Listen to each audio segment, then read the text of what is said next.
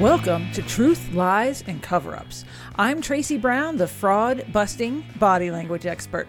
I've spent the last 20 years reading people, uncovering secrets hidden in plain sight to find the truth in crimes, politics, and billion dollar business deals. And I want you to be able to tell whose pants are on fire, make better decisions, and build your bottom line as well. Get ready? Let's dive in. It's Tracy. I am back with super producer Alex. How are you? Super producer Alex is here. I'm doing well. Thanks for having me. Yeah. Well, uh, what's been going on? What has been going on? You know, I got a couple things here that I want to get your read on. The first is, and you and I haven't talked about this, Gabby Petito. Oh, Gabby Petito. Yeah. Um, Have dead. you been following that story? Yeah, she's dead. Mm-hmm. Yeah. And then Brian Laundrie is the person of interest associated with this. Yeah. Uh, do you have a read on that yet? Uh, yeah, I watched the uh, body cam and from from their stop in Moab there at Arches Park. Right. And uh, so so with that, what we got was a baseline of how he deals with cops, which is super agreeable and pleasant. And um, because you know they're in in that domestic situation and anyway, so he wants to do anything for the cops that he can. And then all of a sudden she turns up dead and he will not talk to the cops at all, which is a huge switch in baseline. And uh, so so that's what we have. Really what I would like to see is an interview with him or his parents. And uh, the other thing that I noticed is that he has a tattoo on his right, uh, one of the fingers on his right hand and I have never met anyone with tattoos on their fingers that didn't have a really severe anger issue. So, um, whoa, wait a minute, stop mm-hmm. right there. Can you mm-hmm. unpack that one for me? Well, it's very unscientific. Hey, all I do is profile people for a living. So uh-huh. it seems to be something that I've noticed. And if you look in that body cam video, uh, there he is, big, uh, big tattoo on his right. I think it's his middle finger and uh, I was like, uh, "Wow, that that guy has a lot of anger, I bet." So, and they were already fighting anyway. And his his account of what happened was different than what the witness. Uh, I guess there was a witness in the parking lot somewhere. So, sure, yeah. uh, a lot to um, a lot to be seen there. Awaits to be seen. So, I'm still a little fascinated with the finger tattoo and that that's going to be indicative of, of anger and it's very interesting to me that that tattoo is on his middle finger. That's his bird finger, right? I, am pretty sure it's his middle finger. Um, and you know, you, we can go back and look. But Alex, have you ever met anyone with tattoos on their hands that is completely sane? You know, I I don't know that I've ever met anybody with just. If I did see tattoos no, on fingers, the answer's I no. didn't the, really notice it. But yeah, yeah the, no. The answer is no. No one okay, has because they're no. not out there. Okay. I had never heard that about the tattoo or that that could be indicative. Are there well, other places that you could have tattoos that would indicate something significant other than your face, of course? Oh, yeah, your neck. Those people are all nuts. can we can we drill that diagnosis down just a little sharper than just oh yeah they're nuts uh no we can't that's that's as far as i've gone okay so project for next time i guess but uh how are you for a Florida woman story today. Oh, yes, need it. Uh, now, now, do I get to pick if it's true or false? Well, I'll just go ahead and tell you that it's true, but you can we can play true or false later if you like. Well, I think I already know the answer. 28-year-old Jessica Smith from Boston, so seemingly sane, but she gets to Florida and everything goes out the window. Of course, as yeah. as one would expect. So there's a standoff between Florida police and an armed suspect, not Jessica Smith. Okay. Uh, and uh, so apparently, uh, let me see if I can get you the whole story. So, uh, Pinellas County Sheriff, now that is once again Florida, that's the St. Petersburg, Tampa area, mm. uh, had three of its offers, uh, officers out there at about eight o'clock in the evening. Uh, they approached one particular guy who was acting suspiciously, they claim. The guy flees, starts firing his gun at nearby citizens. So that ends with a standoff with the guy, you know, Uh, squared off in, in a corner somewhere, and the cops keeping him pinned down there. Meanwhile, in comes Jessica. 28 year old Jessica Smith from Boston allegedly drives onto the crime scene in a golf cart while being completely naked. Did I see this on the news? you may have. did. and apparently she had quote a distinct odor of alcoholic beverage coming from her person imagine and she that. was completely nude yeah oh. Is that what they do? They do nude golf cart driving in Florida? I, I don't know the answer to that question, but you know, it does sometimes get so hot down there that it would make sense. I, I think so. You know, I'm going to Florida in a couple weeks to speak. Maybe, Are you bringing clothes? Uh, no, I'm not. No, not at all. I think that's a grand plan. Mm-hmm. Yeah, mm-hmm. it's going to be good. It's going to be really good. well, who are we talking about today? I know you've got an interview scheduled later today. Who you uh, who are you meeting with? Oh, I'm talking to um, Fitz, Jim Fitzgerald, retired FBI. Got it. This is and the guy who was in, involved with the Unabomber, right? He's the one who used forensic linguistics to catch the Unabomber. If it wow. wasn't for him, if it wasn't for him, the Unabomber would not have been. He'd still be sending these packages around, blowing people up. And how long was the Unabomber doing this? 17 years. No kidding. 17 years. Okay. And you remember he he was living in that they found him in that uh shack in Montana. I know. Yeah, yeah. I remember that. And yeah. that was what? That was the early 90s? Mid 90s? Mid 90s. Yeah. It was okay. like 96. So I was still in college. Yeah. Okay. Yeah. So anyway, he so so there was this manifesto and he uh figured out the writings and how it matched some other writings and uh his they published it and his brother his brother's wife said i know who who did this because his brother um the unabomber's brother and his sister-in-law they, they didn't all get along unabomber's brother sister-in-law okay so the brother and the sister-in-law were the ones that recognized the writing yeah the sister-in-law yeah got it okay and then they turned him in is mm-hmm. that right mm-hmm. Huh. Yeah, yeah, and it's thousands and thousands of pages of writings that he that he compared, and, and he had some unique tells and unique things that he did when he was writing. So, in, in ways he was trying to throw the cops off, and uh, mm. it, it's fascinating. And so, uh, Jim, he's going to tell us all about it, and he he had a limited series on Discovery, Manhunt no Unabomber. Fascinating. Uh-huh. I binged it on a plane so cool. I'm wondering about the uh, the brother and the sister-in-law, and the reason that she uh, was the one that that ultimately turned this whole thing over. Uh, I'm wondering if she was just if she was a dedicated true crime podcast woman, the way that so many are these days. Uh, well, you know, there was not podcast in the '90s, so no. Hmm. But she they did have. Like him. Did they she have TV shows that sort of thing? Do what?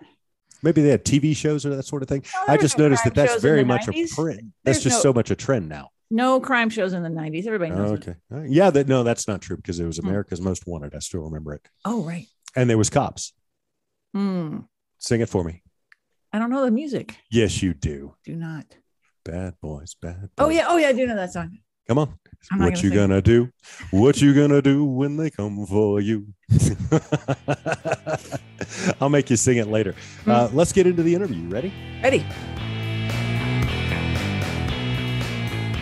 Thank you so much, James. You are awesome. I am so excited to have you here on Truth, Lies, and Cover Ups. Now, um, you are James R. Fitzgerald, and that is, you're the only James R. Fitzgerald who is an FBI guy. And um, here's why I'm so excited to have you, and what, what the audience needs to know is that you're the dude, you're, you're the man who ended up coming up with the information to catch the Unabomber. And um, I can't wait to talk about it because you're a pioneer in forensic linguistics. And so um, you've written a couple books, uh, several books. A Journey to the Center of the Mind. Was it one, two, and three? Is that right? That's and, that's correct. Yes. Yeah. So yeah, far, and, book four in the in in process. Yeah, and I binged your show on Netflix, uh, which is um, Manhunt Unabomber, and you also have an audio book, The Fitz Files, which is fantastic. Like I love it. And so thank you so much for coming. well, uh, Tracy, it's great to be here. Um, I've, you know, heard of your podcast before. You come highly referenced from mutual friends in the podcast world. So, uh, yeah, so I'm glad to be here with you and talk to you. And of course, the listeners and even viewers are maybe watching this uh, um, on Zoom. Oh yeah, yeah, for sure. Okay, so I'm trying to figure out where to start. Um because let's let's just let's just jump into the to the Unabomber case. And you know, I'm a body language expert and so um I'm I'm so fascinated by knowing more than is immediately obvious about um, about about people and and while so this Unabomber case took 17 years to to solve, right? So at, at what year did you come into the investigation? Um, in, in how did you? Uh, let's start about that. How, how did you get there first? Because uh, because you were in the TV show, they called you a what a graffiti team uh, cop. Like like weren't very flattering, and then all of a sudden you end up on the Unabomber. So what what happened? Yeah, it's amazing what Hollywood does when they take your stories. And of course, I interviewed the director and the writer on the Fitz files, mm-hmm. and they really have a lot of information and how they synthesize my whole story. Mm-hmm. Uh, they had copies of my first two books. Uh, book one is about growing up in Philly and you know the adventures of a profiler as a young man, uh, and then going off to the uh, Penn State University and then the Pennsylvania State Police Academy. It ends mm-hmm. there all of book two is my uh, 11 years as a police officer in Bensalem Township.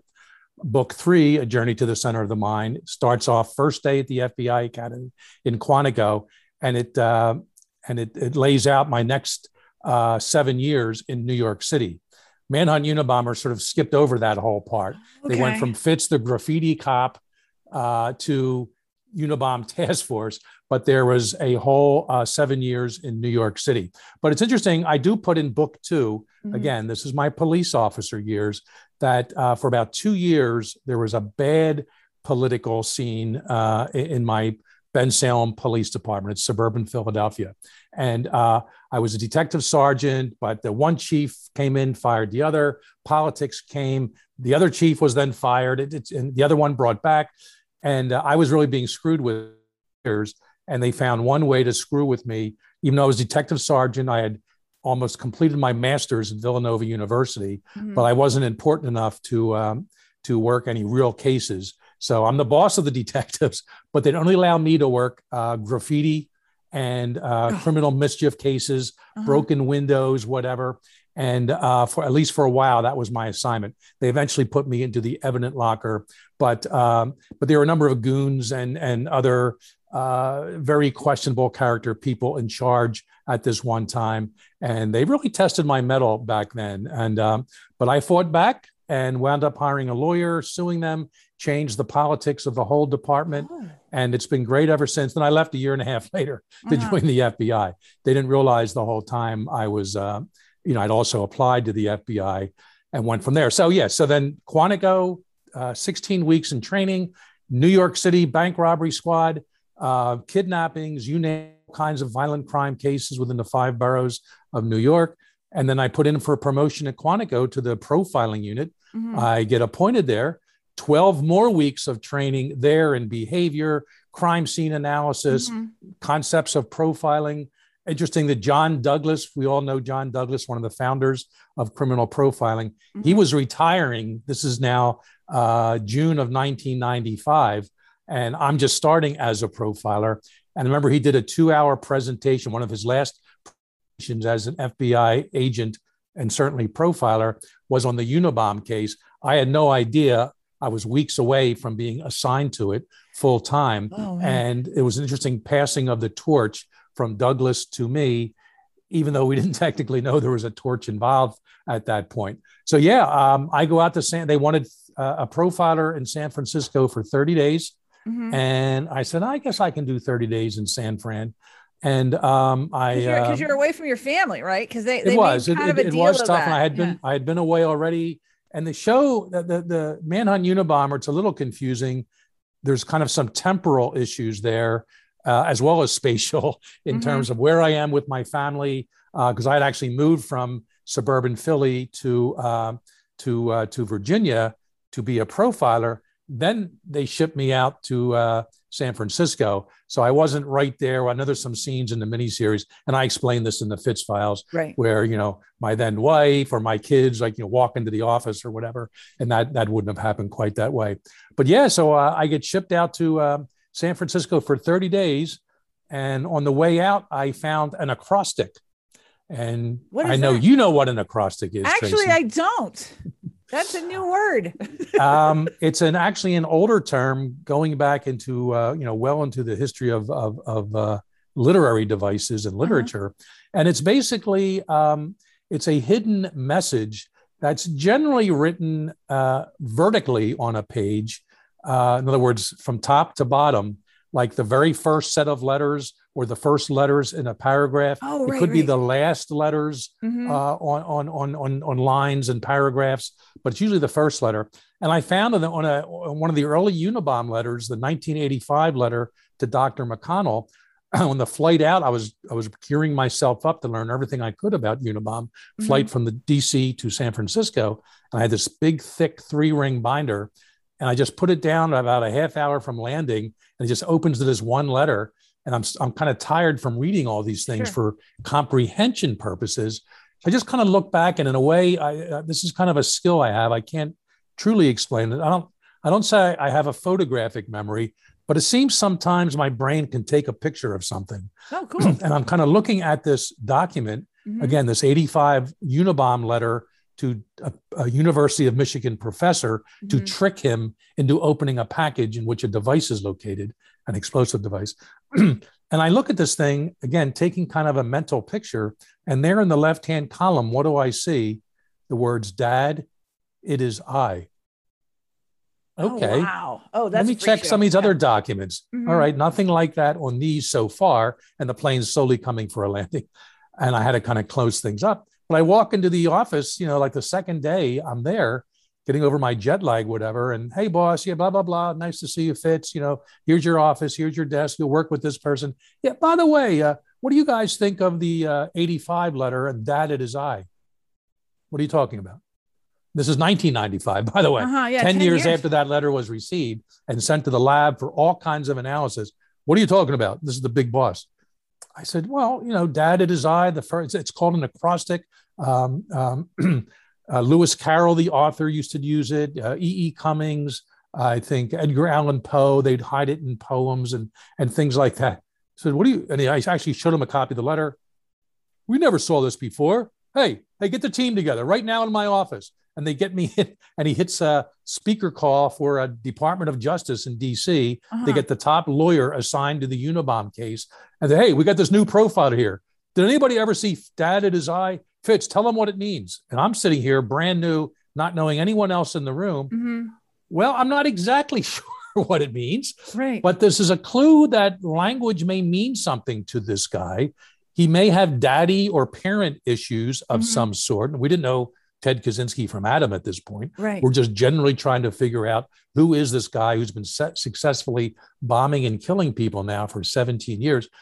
And the bottom line is, I'm talking to people in headquarters. I said, look, I'm a new profiler. I know that people, when they write and communicate, their their their true nature and their mm-hmm. and their their life history in many ways will come out, and it's detectable if you know what to look for. And um, and they, this is amazing. So he must have a father issue, huh? I said, well, it's it's possible. Long story short, the phone call ended. The big boss, Jim Freeman, the special mm-hmm. agent in charge, looked at me. Fitz, you're in charge of all the documents here. The manifesto was just received. So you're going to be, I know you're a profiler. You can do your profiling stuff too, but I want you to focus on all these documents. And, uh, and because this, this find what you, this data is, I think no one has seen this in 10 years. Wow. Now, and, now let's, uh, can, can I back up just a little bit? Let's back up a little bit because did you have like what was your master's in? Wasn't it something in linguistics or did I did I get that wrong? Well, you're uh, in the right church, but um, you're still in the back of the church. My first master's my first master's was in organizational psychology. That's from Villanova okay. University. I attained that while I was a police officer. Mm-hmm. So I had a decent background in psychology and mm-hmm. uh, you know organizational psychology, et cetera. and I brought that with me to the profiling unit. That certainly was a plus. Mm-hmm. Um, but um, besides a two-hour training block at the academy by a fellow FBI agent uh, named Sue Adams in the in the um, in the field called statement analysis, right? and I was I was very fascinated with what she had to do uh, and what she was teaching. She eventually got a PhD. She does a lot of work with 911 calls nowadays. Mm-hmm. Nowadays, yep. so um, I said, "Oh, this is pretty interesting, pretty interesting." So I, the concept of yeah, language does mean something. And let me go back a little bit. In my New York FBI days, mm-hmm. I worked a lot of cases with bank robbery notes mm-hmm. and oh, um, wow. and other kidnapping type notes. Mm-hmm. I mean, mm-hmm. the kidnappings were almost always bogus. they were like drug ripoffs or Yeah. uh, someone's paying off their indentured servitude from one country to another. Uh-huh. Um, but um, um, but I would still look at these notes and I would uh, assess them and I would connect some of them that we didn't connect in other ways. So I always felt an affinity and, and an interest and a, and, a, and a talent, quite frankly, Mhm. in analyzing language, even from sort of an amateurish perspective. And in case Mhm. we forget later on, yes, I did go back to school uh, in early 2000, actually in 2000, and uh, for five years at Georgetown University. And I attained my second master's degree in linguistics. There we But go. But the whole Okay. Unabomb case, uh, I had no formal academic training Oh, really? at all in language science, linguistics. You know what I would do? I would go to the bookstores, and even within the FBI, they had the old fashioned dictionaries. yeah. I mean, most people go online now, but they Uh-huh. were thick books. But in like the first 20 pages of a dictionary, it's a really good summary of, of language and how it works and the English language. And I would actually pick up a few different dictionaries when I first got to Unabomb. So I got to Mhm. learn how does language even work? I mean, I know, yeah, we we Uh-huh. express, we receive. There's different languages. Oh, there's six thousand languages around the world. Oh, that's interesting. But I'm Mhm. only worried about English for now. Uh, you know, I said there's native English speakers, non-native, but you know, very preliminary, very early in my career. But I realized there's a whole science behind this stuff. This is 95, 96. I never heard the term forensic linguistics. I had never used it while on the Unabomb case. Mhm. Um, it came up in the mini series because the the writers just add things like that to it. Yeah. And that concept was around. There were some academic types in the Oh, US okay. and in the UK working with language and working, um, you know, with defense attorneys, working in the corporate world, trademark copyrights. Hmm. I didn't coin the term forensic linguistics, someone else did Okay. but it wasn't long after Unabomb when um, I, I started working with people uh, who, if not, if they weren't actual linguists, they were uh, they were working in the area of language analysis, and uh, and I realized that term, and then it just sort of mushroomed. I became the FBI's expert after Unabomb, whether I really wanted that or not, uh, and but I didn't really consider myself an expert until in the field until 2005 when I actually picked up my diploma. Oh uh, wow! from but you figured it out. That's what I love. That's so cool. So let's let's talk because there was a, I mean, the stories you can find it online anywhere. But basically, there was a manifesto that he he wrote, which was it's like what was it? It was a, it was really long. Um, Well, he never called it a manifesto. The uh, media Okay. picked up uh, or used that word, and really, you know, the rest of us did too. He called it his article, and he, Uh-huh. Of course, is the Unabomber. Mhm. We didn't know his name yet, right. and uh, oh yeah, I have these numbers memorized after all these years: thirty-five thousand words, fifty-six pages, uh, two hundred and twelve paragraphs, twenty-six Oh my notes gosh. a corrections page in Uh-huh. the beginning and um, uh, single space, by the way, typewritten on a 1930s era Smith Corona typewriter. Uh, and uh, it wasn't the easiest missive to read and to try to get through in one day. Very dense, very well written, grammatically, uh, the, you know, rich vocabulary, uh, references to um, to other scientific principles um, that uh, the Unabomber, you know, re- referred to in in his writings. But uh, but I, I found I could not go more than half of it, which was what uh, twenty seven pages or so Mhm. uh, um, um, uh, per day. So I would start it, you know, I would come in on a Monday and read the first half of it and then stop and then come in the next day and start with, you know, whatever that paragraph is, 110 or something, and, uh, and, and take it from there. He numbered every paragraph too, which made it convenient for reference Yeah. purposes. He numbered every page. So um, he was really nice to us in that regard. Hey, did you see uh, paragraph, you know, 77? If you look at paragraph 180, you know, and you can mix things up Yeah. that way instead of just So so so you're reading references. this. What are you looking for? What like what are like four or five things that that you're just like these are the things we need to look for or like is that how your mind worked or what how how did you go about it? Yeah, um, because I had some basic, uh, you know, training, um, not basic training military wise, Right, but but you know, yeah. the FBI put me through profiling uh, school Mhm. for 12 weeks, and uh, you know a two-hour course on statement analysis. But there are other some notes and letters and interviews with uh, with serial offenders that I uh, witnessed. Mm-hmm. Uh, you know, videos of them, whatever. So uh, to me, um, I realize there are about half a dozen profiles already made of this guy.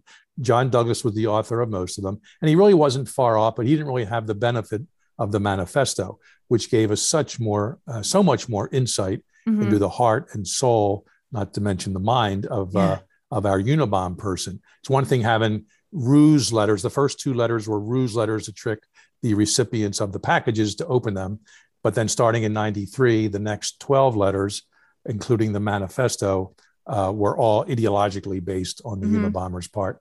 So, really trying to dig into what was honest, what was truthful, what was legitimate, what was not, what was a smokescreen, mm-hmm. what was misinformation, what was being said, and what is most, and just as importantly, what's not being said. Mm-hmm. I'm using the word "said" here in terms of sure. verbalization, written, but what's yeah. what's written and what's not written. And um, you know, in my first three months there, I, my first uh, stint at the task force was from early July through mid December of '95. And unlike the miniseries, I was not fired from the task force or or thrown out, uh, you know, okay. unceremoniously. It was just time. I kind of finished my my 30 days there, extended yeah. to uh, you know three and a half, four and a half months, I think, and um, five and a half months. And I just said, my bosses in Quantico said, we need you back here too. And um, because then I went back in February and everything came together at that point. But what I was looking for were just clues to this person's um, personal makeup. Mm-hmm. I mean, wh- he was an excellent writer, made no mistakes. If he did, he he crossed them out. You know, he xed them out with the old-fashioned typewriter. Yeah, uh, and just wrote, you know, uh, the word or two afterwards. Mm-hmm. Uh, but he, he, there was really no punctuation, spelling errors. Um, grammatically, um, uh, you know, written and complex and compound sentences, uh, well-defined beginning, middle, end. Uh, he doesn't even focus on the bombings in it. There's only one quick reference. I forget after all these years exactly what paragraph. I think in the 80s or 90s. Yeah. But uh, you know, uh, evils of technology, evils of industrial revolution, and then that paragraph just ends. And for this reason, we had to kill people. Okay, that's it. The only bombing reference was now. Did it say little we? sentence? Oh yeah. Oh, Everything throughout was plural pronouns. Mm-hmm. Um, but Douglas, and then once I got involved, we were convinced it was actually one person. Uh, the we and pronoun is would, very common. What would lead you to that? First of all, bombers are usually solitary individuals. Okay. They tend to work on their own. Not a terrorist group, of course, mm-hmm. or the Irish Republican Army back in their heyday, but but if you're having an individual bomber with no claim to any real known um, mm-hmm. terrorist organization or or ideological organization, in almost every case, they're just one person. Mm-hmm. So, mm-hmm. um, and also the writing styles from the earliest uh, letter in 1980 to uh, to Percy Wood, the president of United Airlines. That was his first uh, one of his first victims involving a letter, and um, and the writing style was all the same. The typewriter was always the same. The laboratory uh, confirmed that for us. So um, it, it, just the, these were the works of a loner. Mm-hmm. These were the works of an individual isolated from society. No one, Douglas, me, anyone, thought this guy was living in a cabin in the middle of the woods in Montana. Right. But we were pretty sure he didn't cope very well in society. If mm-hmm. he had a job, he was kind of a in the corner of a warehouse counting widgets or or mm-hmm. maybe designing building little things. We felt he was clever and he was good with his hands because his bombs were well constructed. And now, not can, just so they we were talk about that really quick? but so they couldn't be identified back to him. Yeah um i tried to look up online this morning how those bombs worked and um i actually couldn't find anything. And i imagine it's because people didn't want to like publish a how to but, how did can you give us like a clue on how they how they worked because it seems like there's a lot of different ways to open a package Sure, and uh, and the key they were basically pipe bombs, uh-huh. um, which of course you have a piece of uh, pipe mm-hmm. and you put explosive material in between. You have a, a detonator, a fuse, a power source. You of course screw the ends on tight, and if you want to make it even more deadly, which the Unabomber did as time went on, he put broken glass around yeah. it, uh, shrapnel, uh, little tacks, So they were designed to do nothing but uh, rip flesh. Yeah. And he was very successful in his uh, later bombings. Mhm. Um, so um, there was a plunger device, uh, a little spring mechanism in each one that when either the box was open, a, a lid came up, or um, or somehow it was moved, you know, flipped over upside down. That's when the uh, uh, the power source uh, hit on the uh, uh, the fuse, Sure. which then went into the detonator, which then caused a little tiny uh, bang, which then hit the explosive material. The whole thing then blew up because it's all Ah. tightly packed Uh-huh. in a pipe or something like that, and it had to have some way to escape, and that's when it uh, it just scattered into you know a thousand pieces. So that's how his device was put together. Uh, ammonium, uh, ammonium chlorate, I believe, was uh, one of the main devices he used, which is commercially available. Mhm. And uh, but he would have when we finally raided his uh, arrested him and and opened up his cabin and took everything out of there, including the bomb making materials. We found a whole thick binder of his experiments. He would Oh. label at the top of each page experiment number, you know, 105, experiment number 222. I mean, it actually went up that high. And these were all chemical formulations and quantity of materials, batteries, you know, uh, you know, tape, uh, uh, glue made from deer hooves. Oh That's how he made his glue. Huh. And uh, to put these things together, Mhm. Again, no fingerprints at all, no traceable evidence found in any of these devices. So, um, and it's that, it's that, it's the paradigm or the maybe juxtaposition is a better word of the fact that his devices were so pristine, Uh-huh. meaning of of any sort of forensic evidence, anything which could link him to any part of the country or any sort of, of occupation or personality, whatever. All that we knew is they were now being strictly mailed from the San Francisco Bay Area. Mhm. That's the only sort of spatial context we had.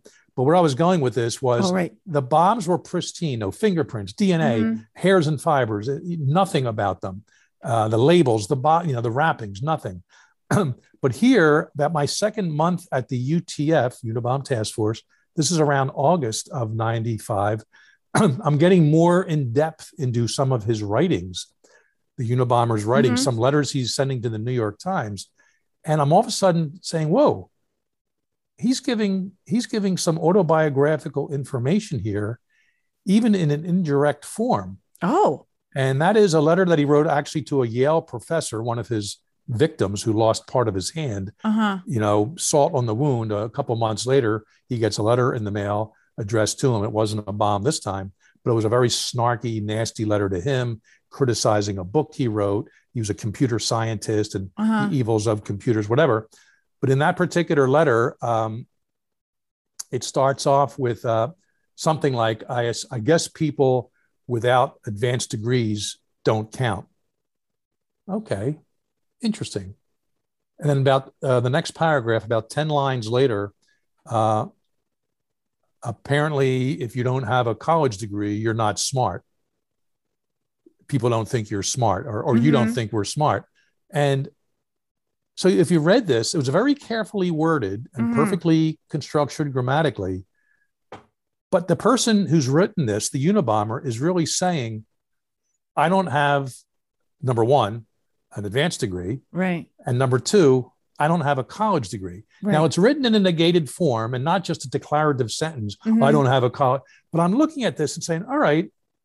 So by reading this, this guy is telling us he doesn't have any college education, or at least not a degree. Mhm. Wow, he's giving us really one of our first clues about himself. But then it hit me again. Wait a minute. If this guy is leaving no trace of who he is Mhm. on the devices themselves, the bombs, why is he now volunteering this information here? And that's when I coined a term. I didn't make up this word, but I think I'm one of the first to apply it to Uh-huh. linguistic analysis. Uh-huh. And that is this is a contraindicator, meaning this is against indications.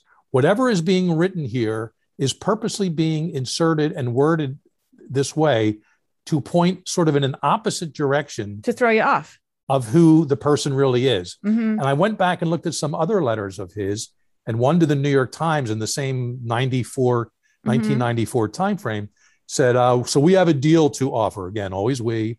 This is when he first started talking about publishing the manifesto. I'll Mhm. cease from bombing if you publish my article. But uh, we have a deal to offer because we're getting tired um, going into the Sierra Nevada, into the Sierra Nevadas after work and on weekends to practice our craft, meaning to work on his bombs. All bombers always have practice runs they do. Huh. Whenever I do in the media about a current serial Mhm. bomber case, I said, all right, the first one you think you have, there's been other ones before that in the woods, in a, an abandoned warehouse somewhere. Mhm. That's what you have to look for that evidence. So we knew the Unabomber at some point was practicing these things, but why volunteer? He lives in California near the Sierra Nevadas, Mhm. okay, in the mountain range. And why tell us that essentially he has a nine to five Monday through Friday job?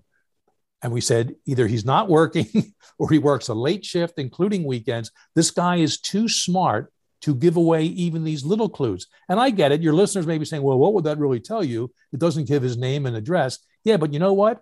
When basically every male in the US is your suspect, adult Right. male, Yeah. uh, to know that someone probably now has an advanced degree Mhm. at some level, you know, master's, maybe PhD, and that he doesn't live in the Sierra Nevada region and uh, he doesn't have this type of a job. Guess what? You've just narrowed your suspect pool down. No, it doesn't give a name or address. But Mhm. guess what? When other investigators come to you, other FBI agents or whomever from around the country, hey, we have these 10 guys on our list here. Maybe you want to be, you know, they have this little interesting background. Mhm. All right. Well, who doesn't live in California Right. and who does have an advanced degree? That's the person is your priority. Doesn't mean you go out and arrest them based on that, Mhm. but you can prioritize that person.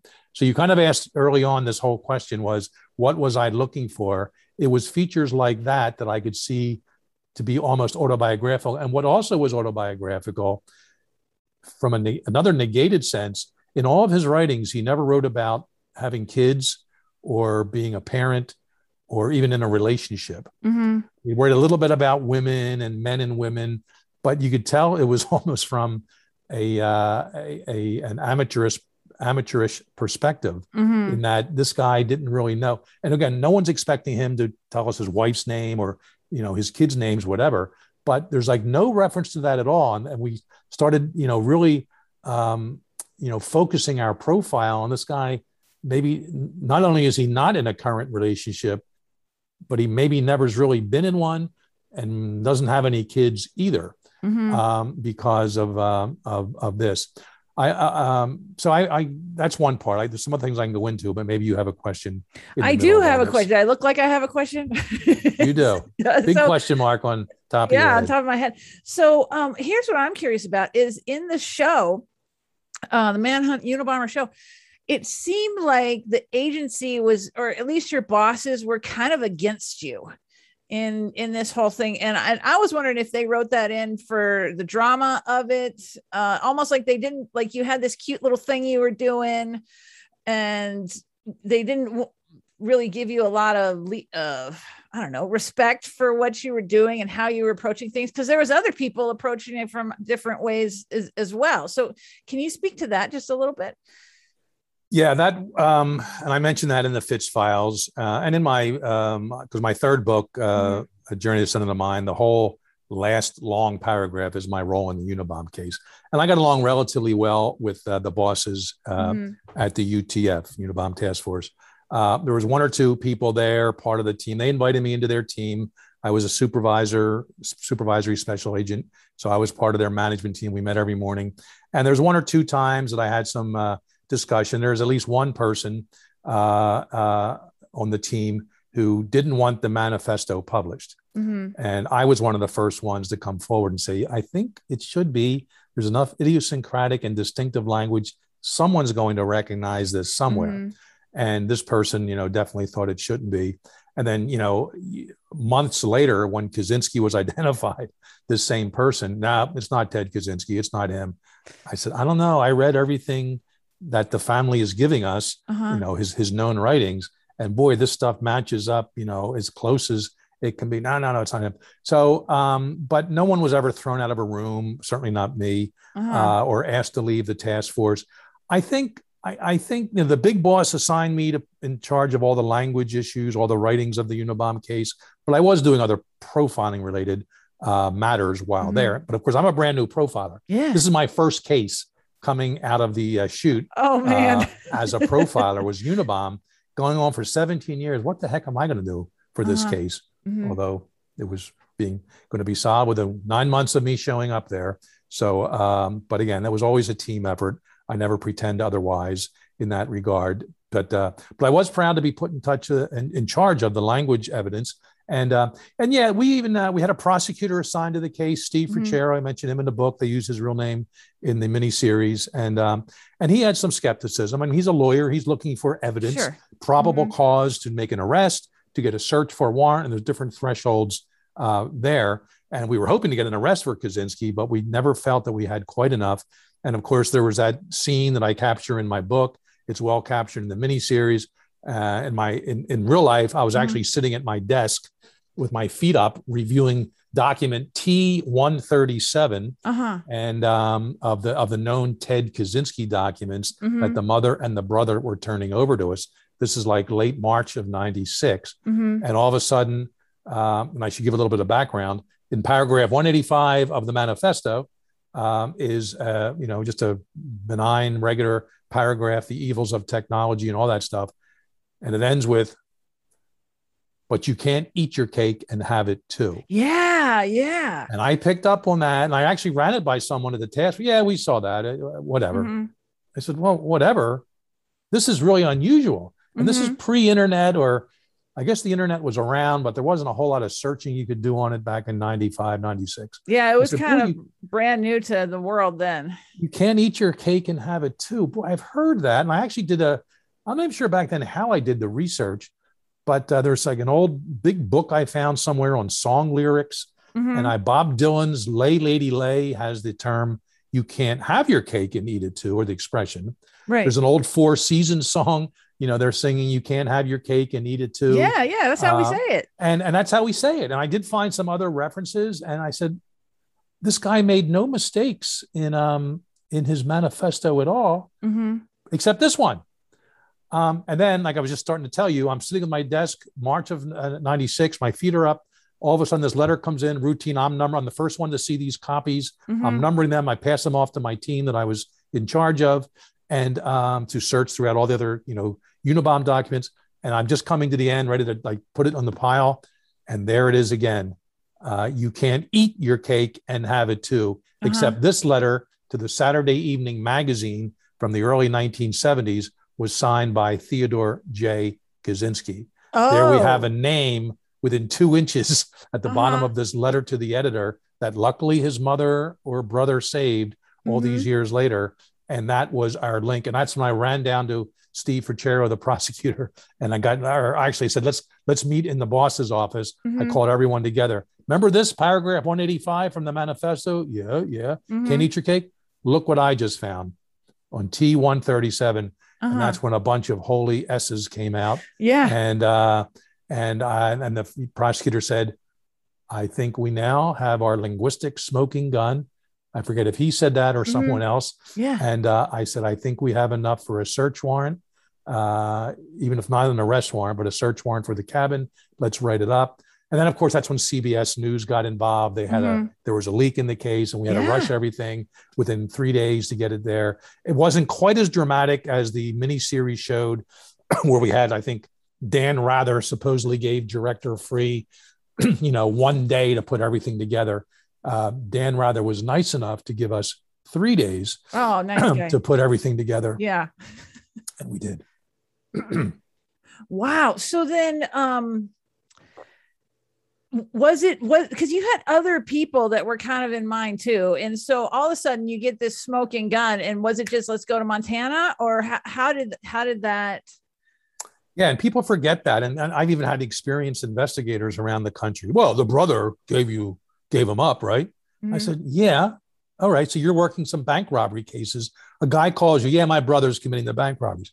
Do you go out and arrest the brother without probable because mm-hmm. No, you have to build your case. Right. And especially a case like this, which was under the microscope and the manifesto had been released. So, yeah, in the summer of 95, we had 2,500 separate suspects in the Unabomb case. Wow. Now, not everyone had a name attached to it. These are Uh-huh. calls we get. These are, you know, f- guys that were in, you know, Hotline, military demolition uh, or, or law enforcement bomb squad guy or Mhm. whatever. And, and they basically all washed out. And I actually got sent back because the suspect pool kind of started dwindling. I was sent some documents and I was back in Quantico in January and February of that year, uh, early February. Then finally, this sort of infamous 23 page document got sent to me, faxed to me. I was told nothing else about it. And that's when I saw that document Mhm. as basically an outline. I said it's either an elaborate plagiarism or it's basically the outline of the manifesto yeah. to be written years later. And they said, You're coming back. It's not a plagiarism, Fitz. You're coming back to San Francisco. So, uh, but yeah, there were other suspects, you know, none of them all that good. There was a professor in Chicago. Mhm. I forget at what school, Northwestern or University of Chicago.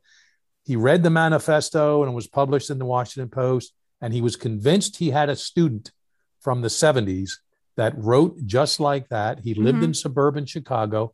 And now our profile from Douglas and me too, later on, we were sure the Unabomber's roots were uh, Chicago. Yeah. We, we sort of determined that because a serial offender almost always, almost, not all the time, but in, in many cases strikes in his comfort zone, his area of familiarity.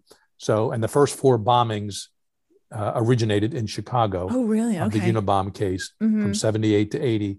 And uh, the writing style was determined to reflect Chicago area newspapers from the 40s, 50s, and Yeah. 60s. Yeah. So we have that. And then um, um, this professor just was insistent, but he didn't have the he didn't have the student's name. I think he may have been retired. Oh. He kept some of his records. I think some of his records were lost either in a flood or a fire. Yeah. But we were he went to the kid's house once and met his parents. So the agents in Chicago drove him up and down every street in these neighborhoods. He Oh, thought this kid would have lived. Oh, it may have been that house. So we found out who lived there 20 plus years ago. Oh, and gosh. tra- and it, it was a whole so he was like our biggest lead Uh-huh. for about three months. And then finally, I forget what happened at the end, but this professor just started speaking gibberish and he told someone, well, he he was never that convinced it was him after all, but but there's Oh. some like nail on his coffin, figuratively Uh-huh. speaking. I said, all right, this has been a wild goose chase. Goose chase. Nothing oh, my there. goodness. And other Wow. names here, there, and the other. And I remember, you know, was it the Zodiac killer Uh-huh. Unabomb? I would have this, uh, you know, discussion with people there. Uh, was it a Dungeons and Dragons person? That game that now it's Yep. a video or it's played online, Yeah. but there was more like a board game back then, but Uh-huh. interactive, and these fraternities would play each other. And uh, you know, uh, you know, was it retired law enforcement? Was it retired military? Was it a laid off airline mechanic? There was a whole squad set up uh, because the, the, the, there was a bunch of airline mechanics laid off in the late 70s. Uh, airlines were the early bombing victims, including Mhm. Percy Wood, president of United Airlines. So there's a whole squad of like five agents when I got to the task force. That's all they did. Every laid off airline mechanic. And of course, the bombs are put together with tools and someone with mechanical insight, yeah. whatever. So um, we were looking into that too. And, uh, but all of those names fizzled. They would give me some writings of these people if they got Uh-huh. them, known writings, and I would just say, no, Not the doesn't same. compare to the manifesto. Wow. So so the um uh, FBI goes out there. You're back in your office, and do you know was the um the scene where they pulled him out of the cabin was that about accurate, or was it uh did it go did it go that way? Do you know, or was yeah, that they they uh, and that was a big argument I had because one thing in law enforcement, you never claim an arrest you didn't make. Mhm. I have a guy from the Bensalem PD now. He has a he wrote a comment on my book. Uh-huh. He, he was one of the the goon squad members. He's claiming to make an arrest of a priest that I that I actually Oh, made myself. Uh-huh. So you learn early on in law enforcement. You can say some things about your your career, whatever, and I just tell the truth in my books and all. uh-huh. But uh, there's um, uh, you don't lie about an arrest you made. So here, the writers of the case, uh, of the writers of Manhunt Unabomber, they wanted to have me the one on the door Uh-huh. dragging him out. My character, of course, played by Sam Worthington. I fought them tooth and nail and said, "Do not show that scene.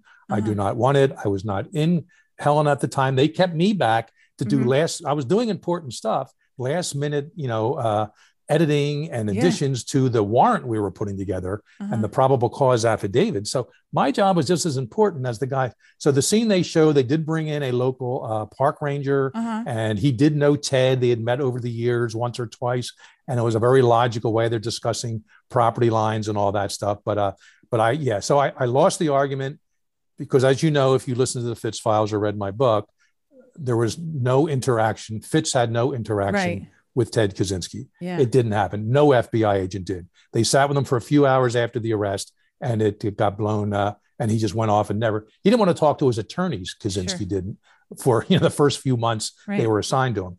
But I lost that argument. No, we have to put you two A-list actors. We got to put you in the same scene. Yeah, all right, all right, whatever. But don't put me on the arrest scene. So the Uh-huh. arrest, how it went down, was pretty logical. Now the only thing is, um, they have Kaczynski uh, portrayed, of course, by Paul Bettany, sitting in like a tent, and he's watching some closed Yeah. circuit TV of the Mhm. robot going through. yeah. Uh, he may have seen the robot because there was a robot on the scene. Uh-huh. And I say robot; these are very. This is a mid '90s sort of not that sophisticated bomb uh, uh, seeking uh, Sure. robot Mhm. uh, that could be tro- controlled remotely. So uh, he probably saw that when he came out of his cabin in handcuffs, but they made it a little more dramatic in the uh, uh, in the series. in the But, show. uh, yeah. yeah, but I would say about the series, if you take out the scenes, and there's a number of scenes Uh-huh. with Fitz and Kaczynski, they pretty much got everything else right. So Oh, I always tell people for a Hollywood production, it's about 85% accurate.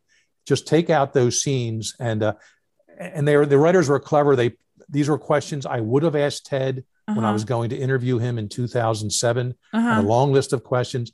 And and I in some of the scenarios that the Fitz character laid out, portrayed by Sam, were were off those list of questions and and my sort of interview strategy, which never happened, by the way. Ted canceled the last minute. Oh wow. Um, this is long after he was arrested. But so they did kind of borrow from what I would have asked him, Mhm. and they had the writings of Ted from his uh, cabin, his autobiography, and some of the things that were in those documents, in those writings of his, they put into uh, Paul Bettany's mouth to speak as the Unabomber. Ah. So even though the scenes were fictionalized, they did borrow from sort of real life, but just different context, Mhm. and then just sort of conflated the two. So, Oh wow. but they made sure, uh, I made sure, I said, in fact, I will back out of this whole uh, affair uh, and I won't have anything to do with it if you insist that, you know, uh, Fitz is there making oh the arrest. wow. Because that's one thing you don't do in law enforcement.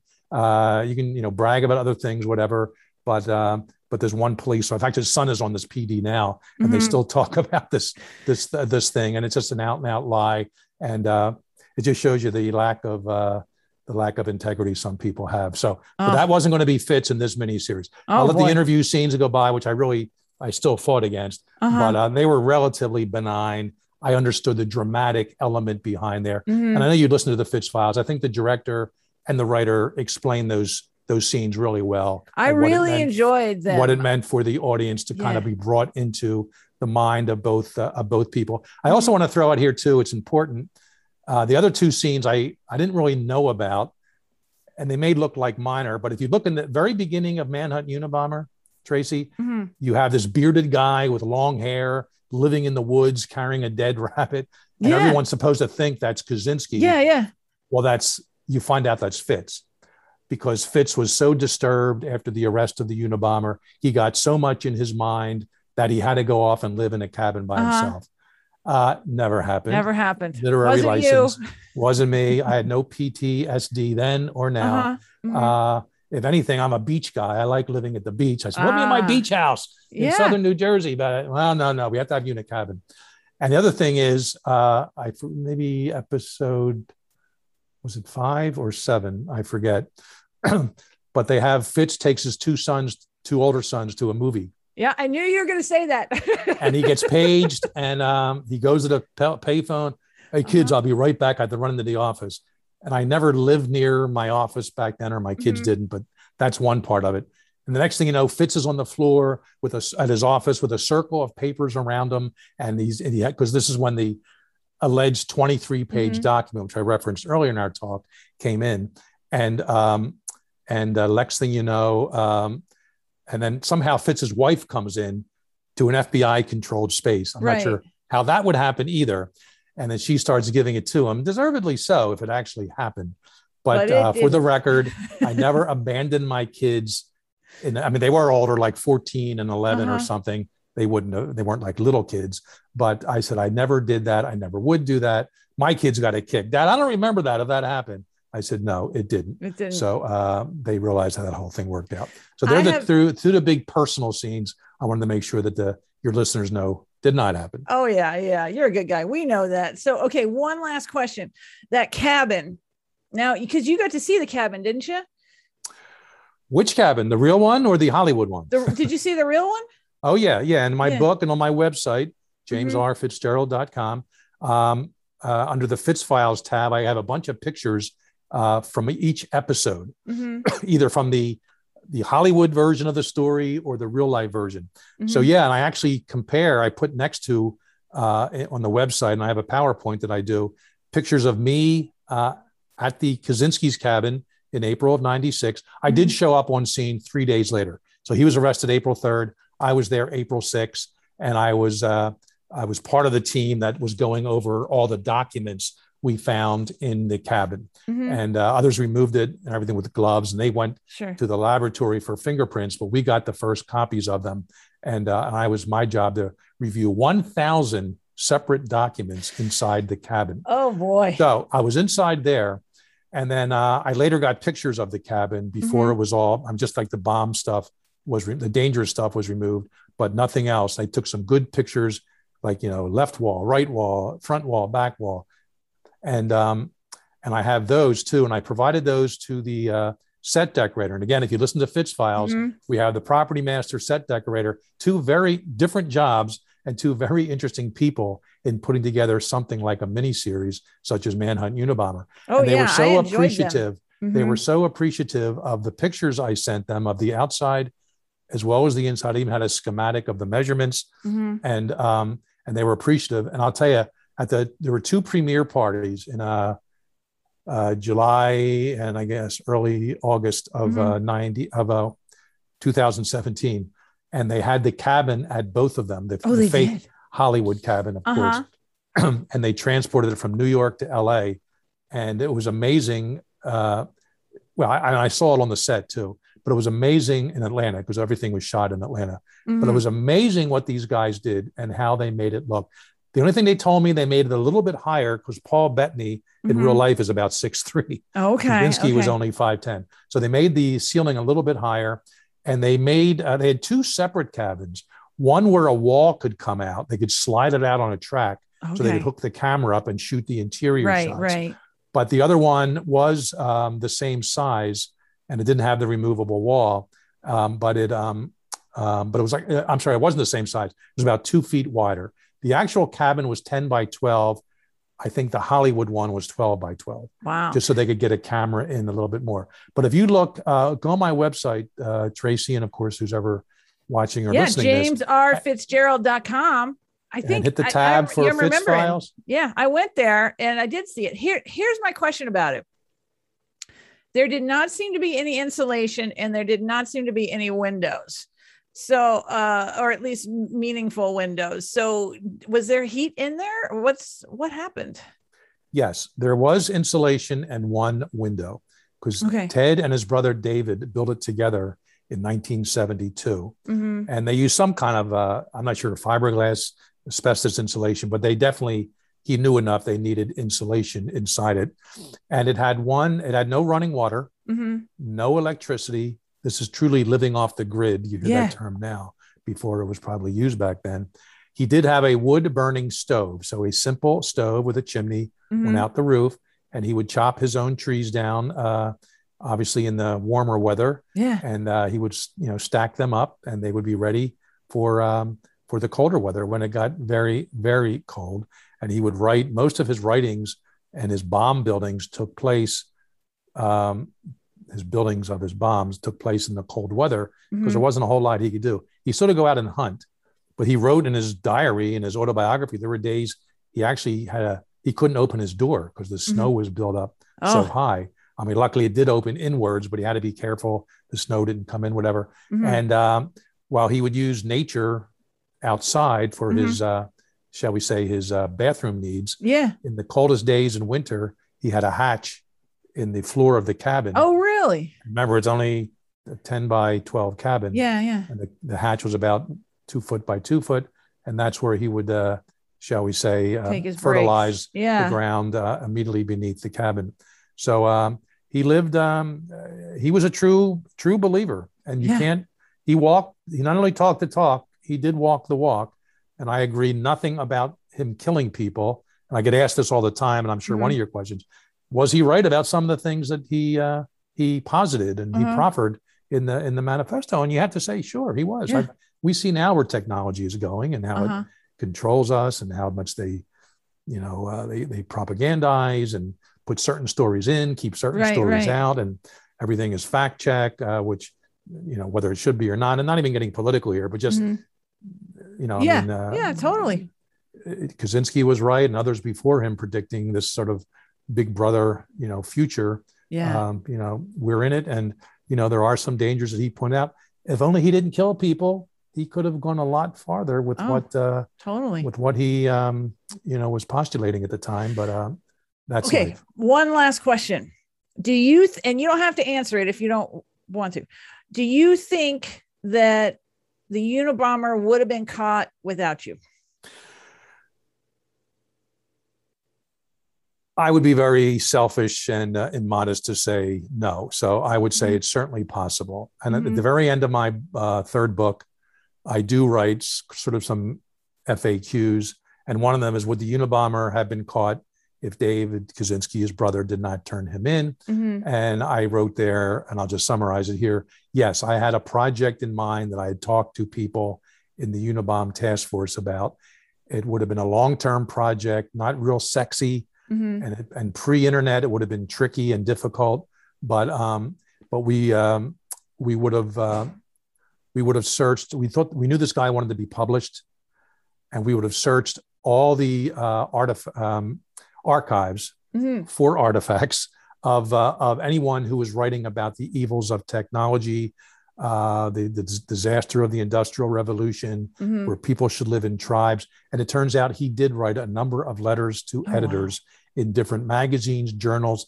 It would have been tricky. We would we would have kind of a list of well, here's one more. I would now we have 20 different people in the last 30 years Mm-hmm. who've been writing these kind of letters.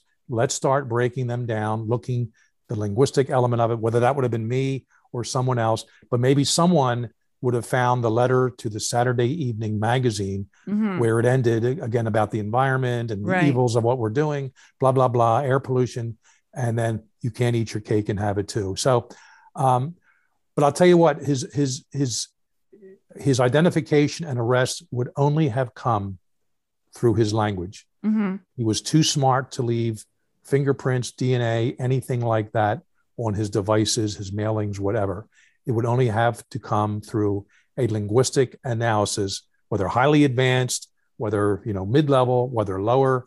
Um, what I did was probably somewhere in the middle. Looking Mhm. back now as a qualified court expert Uh-huh. uh, in the area of forensic linguistics, there are some things I would have done different, but nothing would have changed the outcome. It would have only strengthened uh, the ultimate outcome and the probable cause, uh, the, the language of the 50 page probable cause affidavit that I authored. Oh, wow. So, Well, yes, he would have been caught without me.